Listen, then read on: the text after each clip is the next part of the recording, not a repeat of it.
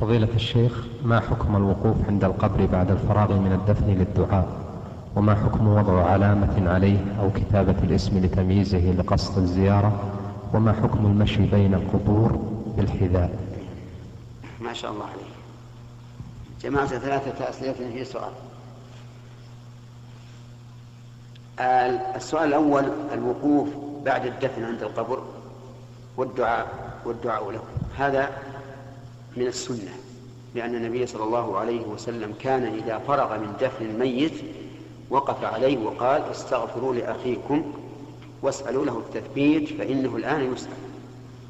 فتقف عند القبر وتقول اللهم اغفر له اللهم ثبته ثلاث مرات لأن النبي صلى الله عليه وسلم كان إذا دعا دعا ثلاث مرات. ثم تنصرف ولا حاجة إلى إطالة القيام إلى إطالة القيام عنده.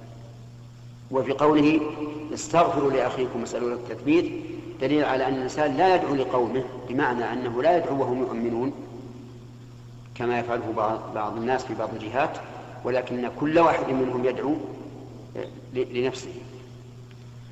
وأما السؤال الثاني وهو وضع علامة على القبر أو الكتابة عليه ليزوره الإنسان بعينه فلا حرج في ذلك إذا لم يكن في ذلك آه، إظهار للقبر وتمييز له عن غيره.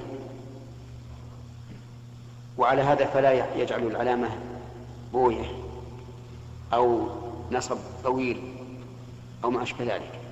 إنما يجعل علامة متواضعة لا يتميز بها القبر عن غيره لقول علي بن أبي طالب رضي الله عنه لأبي الهياج ألا أبعثك على ما بعثني عليه رسول الله صلى الله عليه وسلم ألا تدع صورة أو قال تمثالا إلا طمسته ولا قبرا مشرفا إلا سويته.